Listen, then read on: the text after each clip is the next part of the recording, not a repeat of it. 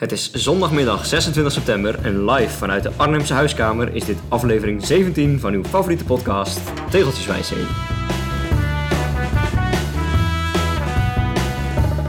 Omdat de Arnhemse Lumpia-boer wederom niet thuis gaf, bevonden wij onszelf vanmiddag na de rit op de bank met oliebollen. Wel zo toepasselijk aan het einde van het jaar. Of moeten we zeggen, einde van het seizoen. Of ja, het NCK, Roubaix en Lombardije komen nog, dus ook die vliegen gaat niet op. Conclusie is dat de oliebollen er gewoon erg vroeg bij waren dit jaar. Over oliebollen gesproken, Philippe won het WK. For the second year running, the French Day of Glory has arrived. Julien Alaphilippe, and that's entertainment. World champion in fantastic Flanders. Ja, Joost, een wereldkampioenschap en oliebollen, dat was voor mij een primeur. Ja, toch klonk het wel logisch, zo einde van het jaar. Alleen is het WK dan nu gevoelsmatig wat vroeg aan het einde van het jaar. Maar de nuance is natuurlijk in het verschil tussen einde van het seizoen en einde van het jaar. Ja, ik keek naar buiten, de zon scheen en op mijn bord lag een oliebol. Ja, het is moeilijk met elkaar te rijmen.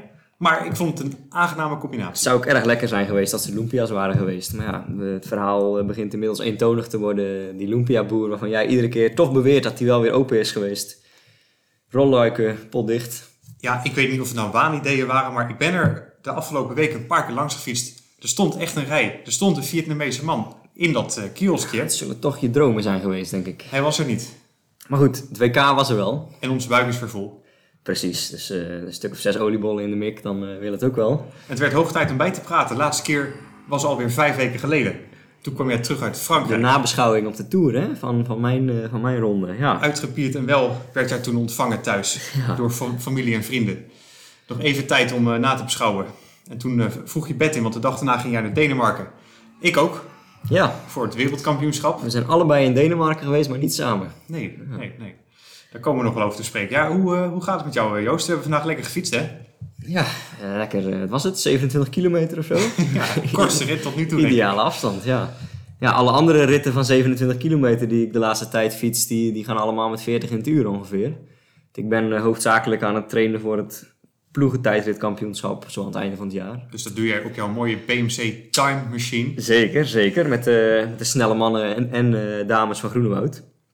Altijd vaste prik, ook zo aan het einde van het jaar, het Nederlands clubkampioenschap, het NCK. In de, in de Flevopolder, dit jaar in Biddinghuizen in plaats van in uh, Dronten, vijf kilometer verderop. En uh, ja, de vaste prik altijd zo eind september, begin oktober. En daar moet voor getraind worden. Dus ik zit ongeveer de hele maand lang. Alles wat ik op de fiets doe, is bijna op de tijdritfiets. Ja. Hoe lang is dat NCK? 52 kilometer. Oei. Met vier man? Met z'n zessen. Oh, en je moet met z'n vieren, vieren finishen. Dat is lang zeg. Dus de truc is wel om zo lang mogelijk ook met z'n zessen te blijven. Ja. Ja. ja. Ja. dus dat is altijd leuk. En ik weet nog dat we vorig jaar ook zo'n voorbereiding hadden. En dat alle dichte wielen en tijdrithelmen en snelpakken voor iedereen, de damesploeg, de jeugdploeg, allemaal geregeld waren. En toen werd het een paar, echt een paar dagen van tevoren gecanceld. En dat we daar toen ook hebben, over gehad hebben in de podcast. Dus ik hoop niet dat dat nu uh, hetzelfde patroon volgt en dat het nu gewoon wel doorgaat. Afkloppen. Want we hebben een goede ploeg ten opzichte van de afgelopen jaren die ik met Groenewoud zo heb gereden of voorbereid heb, hebben we ik denk nu wel het sterkste zestal. Ik zag volgens mij Tijma Motmarker er ook tussen staan. Ja, Jan Sanders, Timo Fransen, de, de Paralympisch kampioen, en uh, Matthijs en Joep. Dat is echt uh, zes kleppers. Ja. En uh, een maandje samen getraind. Dus 47,5 moet, moet haalbaar zijn als snelheid. Maar dan ben je dus gewoon meer dan een uur helemaal aan het dood. Ja, wij wel. De winnaar doet er een korter dan een uur over. 52 kilometer. De winnaar rijdt vaak zo 52, 53 in het uur. Ongelooflijk. Ja, dat is ongelooflijk. En ik ja. heb met Tijmen heel leuk gefietst in Denemarken. Ja, hij WK deed, voor journalisten. Hij deed voor het eerst uh, volgens mij mee aan het wereldkampioenschap. Dat, dat weet ik trouwens niet zeker. Sorry Tijmen als je vaker hebt meegedaan. Maar de eerste keer dat ik hem in ieder geval in het journalistenpeloton heb gezien. Leuk samengewerkt. Ik ben uiteindelijk 60 geworden. En hij uh, een plekje hoger. En uh, ja, dat was voor ons allebei een hele leuke prestatie. Uh, we hebben heel erg genoten daar. Want er was een, een, wegwedstrijd en een tijdrit, hè? En een sprint. Ook nog? We probeerden een sprint en dat was 300 meter staande start. Eigenlijk gewoon een tijdrit van 300 meter. Roy van den Berg. Ja, maar daar werd ik vierde. Dat had ik niet verwacht als uh, klimmer. Maar ja, het is een hartstikke mooi land. Heerlijk, heerlijke sfeer. was, was heel erg leuk. En de vorm was eigenlijk beter dan verwacht. Mooi. Ja. Dus uitslagen om even voor de statistieken op te maken. Sprint. Vierde. Tijdrit. Uit mijn hoofd vijfde. En koers. Zesde. Dus het werd steeds minder werd gedurende steeds de- nou, dat zijn mooie uitslagen. Ja, dat was leuk. Ja. En vorige week nog de trappisten reden, toen ben ik derde Ah ja, geworden. daar hebben we vorig jaar de, de, volgens mij aflevering 2 opgenomen met, eh, met Las in de caravan. De jaarlijkse tijdrit van de snelle Henkies op Telet. Met inderdaad eh, de staakerven van Lars, waar we toen mochten. Ook een tijdrit op de koersfiets. Hè, dus met, eh, zonder eh, hulpstukken Klopt. en eh, net als Ja. op de WK-journalisten dus. Old school. Leuk. Was heel leuk. Dus ja, nou, ik moet zeggen, mijn vorm groeit terwijl het seizoen dus eigenlijk een beetje aan het einde komt. Maar ik hoop dit door te trekken naar volgend jaar. Dan neem ik misschien weer een Het is gewoon licentie. een heel lang seizoen. Ja, dat mijn basis nu gewoon goed is. Dat ik in februari weer sta. Dat zou toch En hoe ga je dat doen dan gedurende de winter? Die vorm vasthouden op, op Zwift? blijven fietsen binnen en buiten. Ja, Ja, ja. Oké, nou, er worden een hoop tegelritjes dan voor de duur, voor de Ja. basis. precies. En dan op Zwift af en toe eh, jezelf binnenste buiten keren om eh, de vorm erin te houden. Ja, dat is mijn papieren ambitie. Of dat gaat lukken, dat gaan we zien. Mijn eh, koers, annex, eh fietstour, kalender is na het NCK nog helemaal leeg. Dus ik heb nog een beetje motivatie nodig. Maar het is al heel lang geleden dat ik weer voor de tegeltjes heb gespaard. Dus ik denk dat ik na, na het NCK wel weer de racefiets erbij pak en een beetje tegelritjes ga plannen. Ja, want jij staat al een tijdje op 59. Ja, ja, al voor de Ronde van Frankrijk was dat zo. En eh, begin eerste helft van dit jaar redelijk veel eh, tegels gescoord. Flink uitgebreid. Maar daarna eigenlijk helemaal niet meer. Wel heel veel tegels gescoord in de zomer. Heel Frankrijk rond. Maar eh, daarna eigenlijk geen, enkel te- geen enkele tegelrit meer gereden. Dus ik word aan alle kanten voorbij gestreefd momenteel. Ja, zelfs door je vader. Nou, dat nog niet. Maar hij, hij zit inmiddels op 36 bij 36. Oh, nee, dat Hans is Hans van. Wijngaarden. En over de 3 en de 6 andersom. Martijn Bos heeft 63 bij 63. Dus die staat nu vier rijen, vier rijen breed en vier rijen hoog boven mij. Maar mijn vader kan ik nog wel hebben. Alleen ik heb wel met mijn vader aan het begin van het jaar een soort weddenschap afgesproken. Dat, hè, je kunt die, die infographic van VeloViewer opvragen. En dan kun je zien van hoeveel bij hoeveel. Naar hoeveel bij hoeveel vierkant zeg maar, je gestegen bent in één jaar. En ik heb gezegd dat ik in ieder geval minstens zoveel rijen wil groeien als hij. En ik denk dat hij er ongeveer 12 is gegroeid. Dus ik moet nog aan de bak, denk ik. Eh, dus eh, dat wordt nog wat. Jouw tegel reikt die al richting Dronten. Bijna. Nee, ongeveer het, eh, het westelijkste punt van de Veluwe ongeveer. Dus Dront is dan nog wel een rij, rij of vijf eh, hoger en westelijker. Dus je dat, gaat eh, volgend weekend niet eh, op de tijdrit fietsen. Nee, het zal, het zal echt na het NCK moeten gebeuren dat er nog tegels eh, gescoord moeten worden. Want voor die tijd heb ik ook niet zo'n zin om eh, 200 kilometer of zo te gaan fietsen. Nou ja, hopelijk kunnen wij samen weer wat tegels sprokkelen. Ik had eigenlijk vandaag een langere rit uitgetekend richting de Achterhoek. Daar moet ik nog wat eh, tegels verzamelen. Maar ja, we hadden te weinig tijd. We wilden heel graag de koers zien. En dat eh, was een goede keuze, want het was een hele mooie wedstrijd. Ja, precies. Ja, dat WK, dat, ik heb gisteren al de dameskoers zitten kijken. Dat vond ik al een mooie koers. Met een ja, wat, wat dubieuze ploegtactiek van eh, in ieder geval de Nederlandse dames. Vonden zij met name zelf, achteraf. Dus daar waren ze nog... De interviews na afloop waren bijna net zo interessant als de koers van de dames zelf. En bij de heren was het weer, eh, was het weer genieten vandaag. Echt een Vlaamse, hè, Vlaams koersverloop. Met groepjes die uit elkaar vallen. Ploegtactiek wel of niet. En, Ja, wij schakelden in bij 110 kilometer te gaan. ja, En het was al alsof we in de finale van de Ronde van Vlaanderen zaten. Ja, echt de grote, grote kanonnen al best wel vroeg eh, alle kaarten op tafel. En eh, ja, eh, qua, qua uitslagen, qua renner, een mooie winnaar. Maar ja, ik heb mijn, eh, mijn kruid in de intro al een beetje verschoten. ik vind het zo, ik vind, Oliebol. ik vind het zo'n oliebol, die kerel. Oh, echt frustrerend zo. Die man, die, een kilometer of 30 voor het eind kwam de bondscoach van Alaphilippe nog even naast hem rijden voor de laatste instructies. Nou, Thomas Verclair.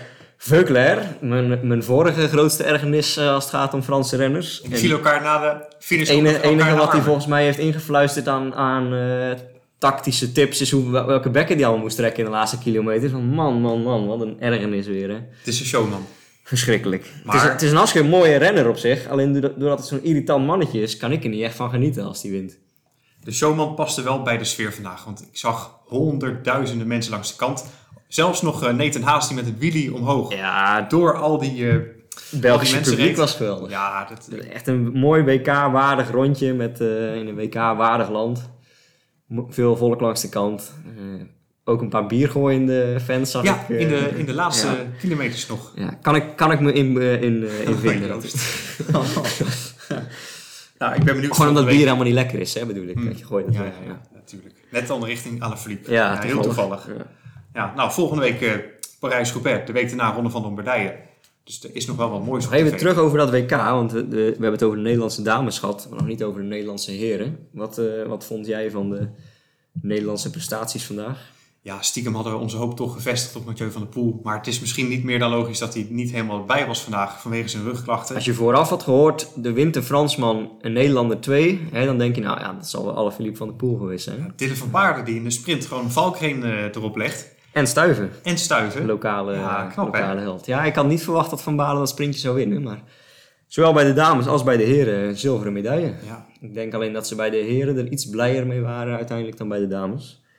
Een andere naam die ik er nog uit wil halen is eh, Alexander Christophe. Niemand heeft hem gezien vandaag volgens mij, maar mij, mij viel hem weer op. Er waren 20 renners binnen, hè, dus maar die groep eh, tot en met de groep van Aert van der Poel, dat waren de eerste 20. En daarna kwam het peloton, tussen aanhalingstekens wat er nog van was. Nou, drie keer raden en wie de pelotonsprint wint. Alexander Christophe. Het is echt fascinerend. Het is vaste prik op kampioenschappen. Ja, ook wel in toeretappes trouwens. Heeft hij verdacht vaak dan zeg maar achter een kopgroep een eh, pelotonsprint gewonnen. Maar ik heb, eh, ik zei het en ik bedacht me, ik heb, ik heb dit wel eens eerder opgezocht. En ik vond op mijn telefoon een notitie van eind september 2019. Dus toen heb ik het ook op zitten zoeken. Toen heb ik met Pro Cycling Stats erbij zitten kijken de, de uitslagen van Christophe op kampioenschappen. En dat begint in 2000, W- WK van 2010. Nou, toen heeft hij zelf niet echt noemenswaardige uitslag gereden, maar toen won ploeggenoot Husoft. Zal hij ongetwijfeld een aandeel in hebben gehad. En ik denk dat hij sindsdien ja, of enorm gemotiveerd moet zijn voor al die kampioenschappen. Want Olympische Spelen 2012, hè, de eerstvolgende wedstrijd in de Noorse trui, wint hij de pelotonsprint achter Hm? Olympische Spelen 2012, Londen, Ehm, Vinokurov en Uran. Oeh, de omgekochte... Iedereen weet nog dat duel Vinokurov-Uran, hè, die kijkt de verkeerde kant op. Oh, oh, Wie wint daar de pelotonsprint en wordt derde? Christophe? Alexander Christophe. Vervolgens WK 2014 wint hij de pelotonsprint, achtste plaats. Eh, WK 2015 wordt hij derde in de pelotonsprint, vierde in de uitslag. WK 2016 zevende in de massasprint. WK 2017 tweede in de massasprint. In 2019 won hij de pelotonsprint en dan werd hij daarmee zevende. En vandaag dus weer. Dus bijna alle WK's waar hij aan meedoet, wint hij de pelotonsprint. En ook op de EK's van 17, 18 en 19 wint hij de pelotonsprint. Wat in 2017 ook nog goed was voor de Europese kampioenstrui. Want dat was een massasprint. Fascinerend. Ja, dit is jammer. Hij heeft de afgelopen twee EK's ook gereden. Daar heeft hij DNF'je gescoord. Maar alle WK's waar hij rijdt, wint hij bijna de pelotonsprint. Zeg maar als er een kopgroep vooruit is. En als het wel een massasprint is, dan wordt hij ook altijd top 5. Dat is echt ongelooflijk. Dat is eigenlijk wel een prestatie waard. Op zich. Het doet, me, het doet me een beetje denken aan Valverde. Dat is mijn eh, all-time hero als het gaat om fietsen. Als je diens uitslagen op de kampioenschappen gaat kijken. EK's doet hij geloof ik nooit echt aan mee. Vindt hij niet zo interessant. Maar vooral de WK's. Volgens mij heeft die man ongeveer al 17 keer top 10 gereden op een WK. 10 keer, eh, 10 keer podium of zo. En dus gewonnen uiteindelijk. Ik vind, ik vind dat mooi. Van die renners die zich bovengemiddeld kunnen eh, motiveren voor zo'n kampioenschap. En ik denk dat het bij Christophe... Want waarom ga je met de naam en, en faam van Alexander Christophe nog zo sprinten voor een 21ste plek? Dan moet je bijna wel die, die Noorse kampioenstrui gewoon... Hè, of die Noorse trui gewoon heel hoog hebben zitten. Dat je je, je land, je eer van je land verdedigt en gewoon altijd blijft gaan. Of zoveel opgekokte, opgepopte Ja. frustratie hebben dat je maar steeds weer Ja. heel... Ja, want Sprinten. dit, dit, ik heb het nu voor de kampioenschappen zeg maar, uitgezocht. Maar ik denk als je dit voor alle World Tour koersen of UCI koersen gaat uitzoeken. En je gaat kijken hoe vaak die man pelotonsprints wint achter twee, drie man vooruit. Dat is echt, echt bizar. Ja, je had het net over Valverde. Eén seconde dacht ik, waar was hij vandaag? Maar die ligt natuurlijk nog eh, thuis. Ja. Na zijn crash. Het had op zich wel een rondje voor hem geweest. Hè? Ja, ja, Dus, ja. ja, zonde. Had weer een, eh, een 18e top 10 plaats eh Nog één crash die ik wel graag wil benoemen is uh, Rebellin. Oh ja, Die heeft zijn been gebroken. ik kreeg hem doorgestuurd van, eh, van Roger Termont. Daar heb ik het altijd over mee, over Rebellin. Die man die deed 25 jaar geleden al mee. Deed het dit jaar ook nog best wel goed op wat lager niveau. Ja. Zou dit dan eindelijk het einde van zijn carrière zijn? Ik denk dat hij volgend jaar sterker dan ooit terugkomt in zijn eh 38e koersseizoen. Op één been. Ja, ja, ik vind het altijd wel mooi van die oude rotten die, eh, die lang doorgaan. Zowel in, in het voetbal, hè, van, die, van die aanvoerders als Steven Gerrard, die dan jarenlang met dezelfde club, eh, als zo nu in het wielrennen met zo'n Valverde, Christophe Rebellin. Ik, ik hou er wel van. Ik heb er altijd wel een, eh, wel een zwak voor. Nou, ja. Waarvan akte. Ja. en door. Zullen we overgaan naar de reacties van de luisteraars? Ja, hebben we er wat? Zeker weten. Ik wil allereerst een warm welkom heten aan Aad van Mil. Dat is een tegelaar in de regio Meidrecht. Die begon mij... Eh, ja, dat is jouw regio. Rotterdam. Eh, ja, Noord-Holland, Zuid-Holland. Dat is al een flinke regio die je nou noemt. ja, Meidrecht is volgens mij bij Amsterdam in de buurt, of niet? Gaan we opzoeken. sorry, dat had ik even moeten voorbereiden. Maar hij begon mij een aantal weken te geleden te volgen op Strava. En eh, ja, blijkt een fanatieke tegelaar te zijn in zijn regio. Op 18 september gaf hij nog een hele leuke tip eh, tijdens een van zijn rondjes. Hij schreef, als je wilt tegelen, dan zit je in Nieuw-Vennep goed. Veel tegelpaden die door de ruilverkaveling eindeloos lang duren. Dat bedoelt hij dat je er heel veel vierkante wegen hebt, Ja, ja. waardoor je dus mooi kunt kleuren. Nou Aad, bedankt voor die tip. Maar qua vierkant zit je daar niet goed. Nieuw-Vennep is volgens mij Noord-Holland. Dat is ongeveer het smalste deel hè, tussen de Noordzee en het IJsselmeer. Qua vierkant zit je denk ik met 12 bij 12 al snel aan je max. Maar voor het cluster, ja. Nieuw-Vennep, volgens mij ben ik daar als kind wel eens geweest. Staat daar niet de Nederlandse marsepein of zo? Oei. Zoeken we ook op. Meidrecht, marsepein Nieuw-Vennep. Ehm, zullen we gelijk even een live rectificatie doen? Ik lees nu even voor. Meidrecht is de grootste plaats en de hoofdplaats van de gemeente De Ronde Venen in de Nederlandse provincie Utrecht. Ah ja, dat is bij Hilversum daar dan in die hoek. eh, no- wel noordwest, noordwestelijke deel van Utrecht neem ik aan. Het is in de buurt van Vinkenveen. Ja, precies. Ja. Nou, het ligt onder de rook van Amsterdam, zat ik in de buurt. Dat is wel een mooi gebied en dan ben je wat meer landinwaarts. Dus je kunt daar toch een aardig... eh, Dan zoek meteen eens op waar Nieuw-Vennep ligt dan, live. Ja, Want daar ben ik volgens mij wel eens in, in een vakantie, in, in dezelfde vakantie als Amsterdam, Volendam en eh, Noordwijk geweest. Ik zie rondom eh Nieuw-Vennep liggen, Hoofddorp, Lisse. Oh, Dus de dat Bollenstreek, is, eh, ja, ja, ja, ja. ja. Dat is meer richting Daar de zie kust. je ook heel veel kaarsrechte wegen. Dus ik snap wat, wat Aap bedoelt. Ja, dat heb je in Amerika ook. Hè? Dat, dat leent zich er ook heel goed voor om, om Strava art te tekenen. Dus dat je echt gewoon bijna zo op ruitjespapier je, je tekening zeg maar, kunt, kunt inplannen. En dan een figuurtje fietsen, hè? dat is het idee van Strava Dat art. is nog een leuke feature. Misschien, Volgens misschien mij- kunnen we Aad dat aanraden om eens een tekeningetje daar te maken. Volgens mij is dat een nieuwe feature die eh, sinds de vorige keer dat wij elkaar spraken in de app van Strava is geïmplementeerd. Dat als je een route bouwt, dan kun je met je vinger een rondje Ja, ja, tekenen. ja, klopt. En dan kan je dus ook een figuur maken. En hij koppelt er dan wegen aan vast. Maar dan ben je wel afhankelijk van de wegen die er liggen. Ja. Want hij, Strava zoekt dan wel de, de meest dichtstbijzijnde wegen op die je hebt getekend. Dus als jij dan een olifantje met je vinger probeert te tekenen, dan Hij trekt maakt Strava daar een eh, neushoorn van, denk ik. Ook leuk. Ook opgelost. Nog meer luisteraars, eh, vragen, reacties? Eh, of zijn ze dat verleerd? Moeten zijn- we misschien weer een keer een oproepje doen? Ja, ze zijn van harte welkom. Alle vragen van de plank zijn opgelost. Dus heeft, heeft u een, een vraag, een opmerking, een tip of een, een rectificatie? Mail naar Jesse. Altijd goed. Nee, stuur maar een, eh, een DM naar de Instagram, dan eh, komt hij wel binnen. Ja. Ja. Leuk. Daar zie je ook binnenkort foto's van eh, mij bij een dichte Vietnamese lumpia-kraam. En bij een open oliebollenkanaal. Ja, die gaan we er zo even opzetten. Dus hou het in de gaten. Spannend. Nou.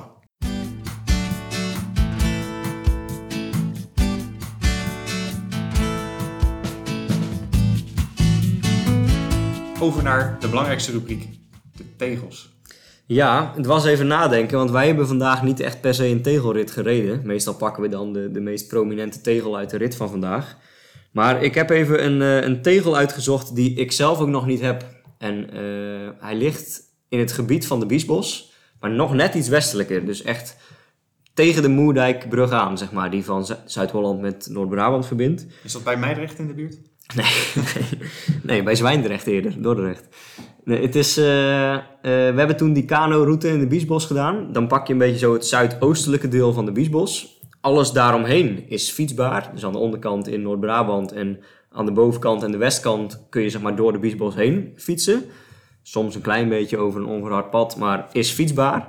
Zo'n heel lang dijkje uit, zo het pi- punt van de Biesbos uit. En dan links van die punt, dus het uiterste puntje van de Biesbos, net ten westen daarvan, daar ligt de, en dan moet ik het goed zeggen, de Beversluisplaat. Mhm. En eh, ja, die, die is dus niet, niet begaanbaar per fiets. Dus wat je daar ja, als oplossing zou moeten doen, is bijvoorbeeld bij de Moerdijkbrug, vlak voordat je er overheen fietst, de afslag de berm inpakken, je fiets aan de kant gooien en een stukje zwemmen. Ik denk een meter of 200, dan heb je hem. Of je moet dus een keer helemaal vanuit, eh, ja, vanuit Hank, of eh, waar waren we toen geweest, hè? of vanuit eh, Kop van het Land bij Dordrecht daar met de kano helemaal naar Moerdijkbrug kanoën.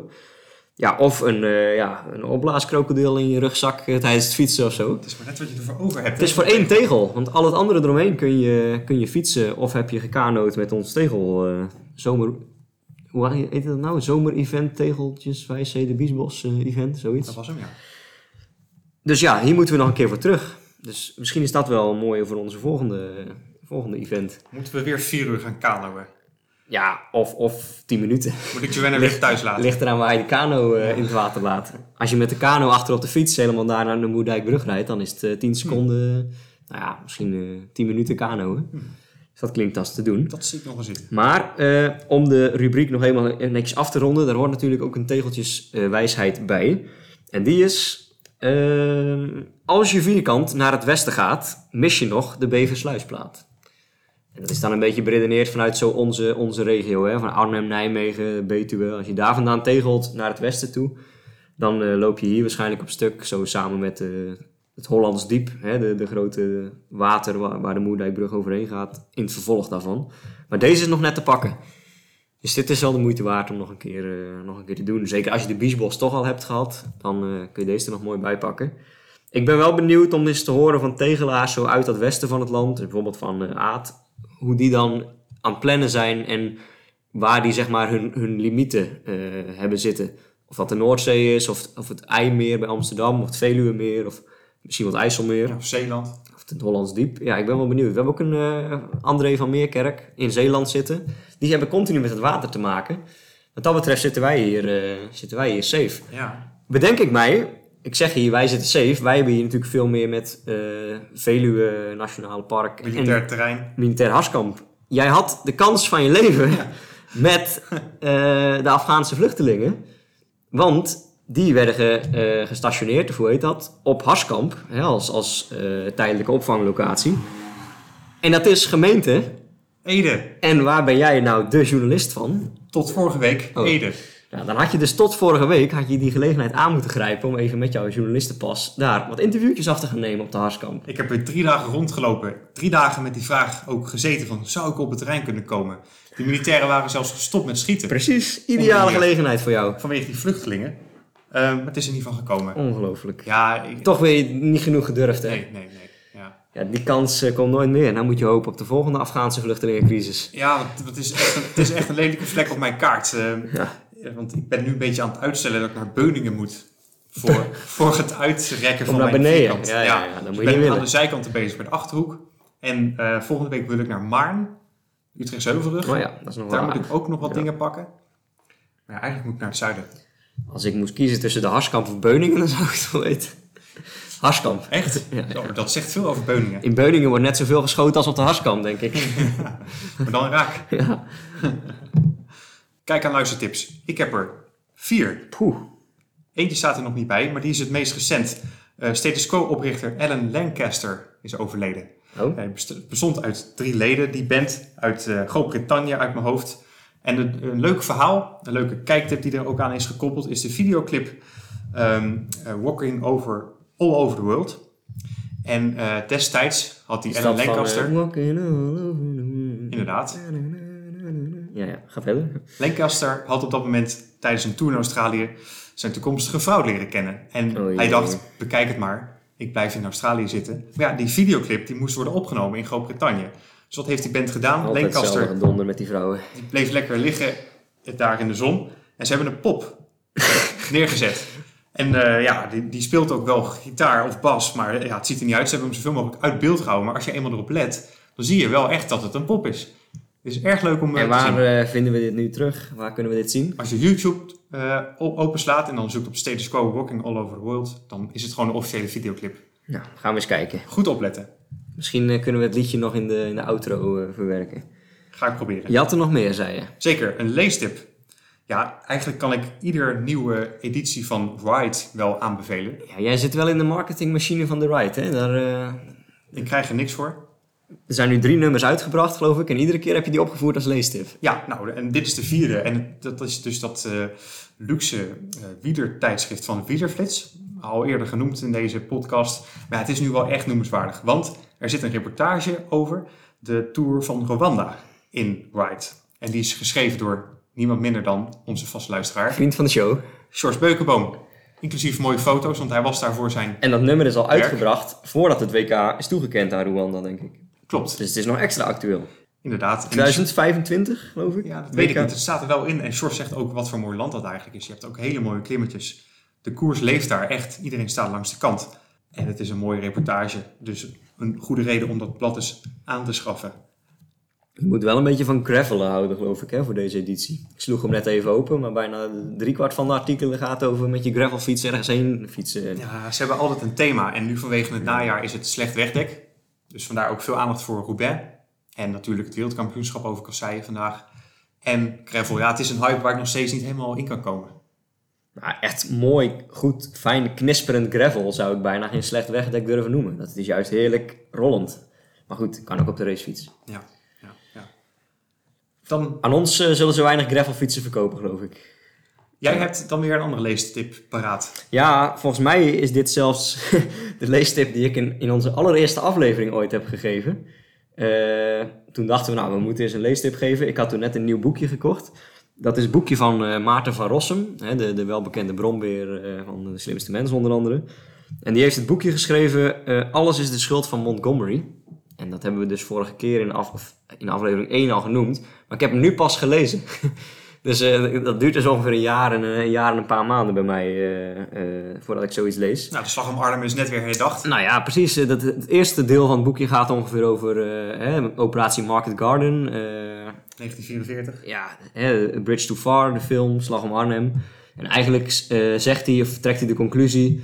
eh, dat hele plan was, was vanaf begin af aan al veel te ambitieus. En Montgomery heeft dat er uit eergevoel doorgedrukt. En eh, was eigenlijk gedoemd te mislukken. Nou, is, zei hij ook, voor 90% geslaagd. Maar ja, als een militaire operatie de laatste 10% niet slaagt... is die dus eigenlijk gewoon voor 100% mislukt.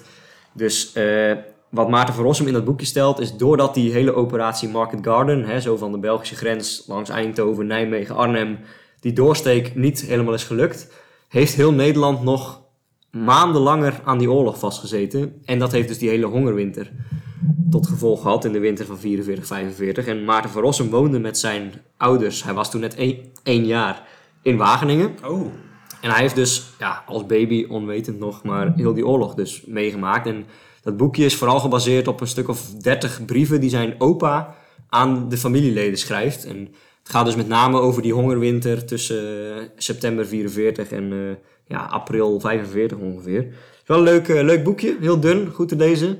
En, heel dun, dun te lezen, goed te lezen. Daar doe je een jaar over. doe ik 15 maanden over.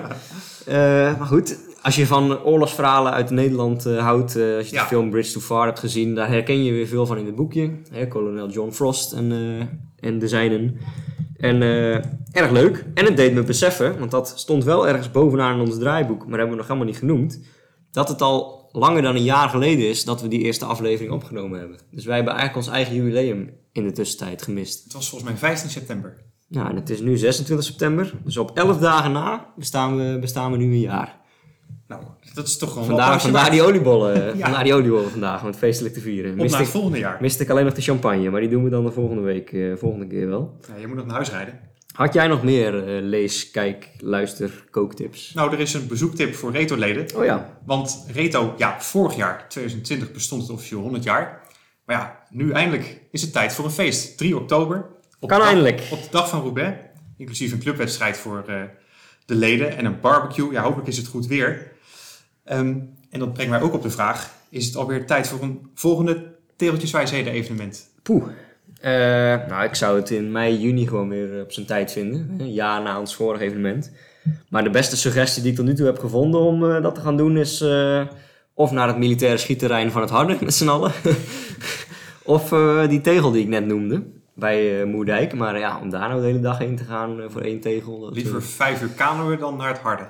Ja, dus als, als u nog goede suggesties heeft voor eh, moeilijk te bereiken tegels, à la Schenkenchance, à la Biesbos, eh, laat het ons weten. Dan kunnen wij daar misschien ons eh, evenement aan koppelen. Misschien wel leuk gewoon voor deze winter als wij allemaal weer gaan swiften.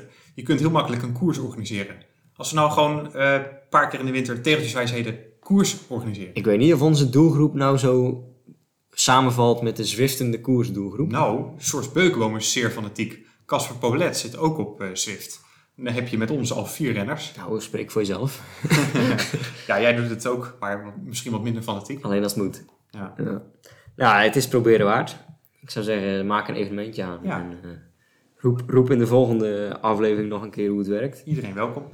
Misschien dat we dan voor de wat meer fanatieke tegelaars in onze doelgroep weer een keer gewoon een, eh, een ritje, een ritje ergens eh, op onbegaanbaar terrein of bij de, van die plassen daar bij Loosdrecht of Amsterdam, eh, wat is dat, Westeindemeer of zo, eh, een keer daar een keer iets doen Leuk. met een eh, speedboot of zo. Ik kijk er nu al heel erg naar uit. Mooi. Op naar volgend jaar. En op naar de volgende aflevering. Zeker. Tot dan. Dag heen.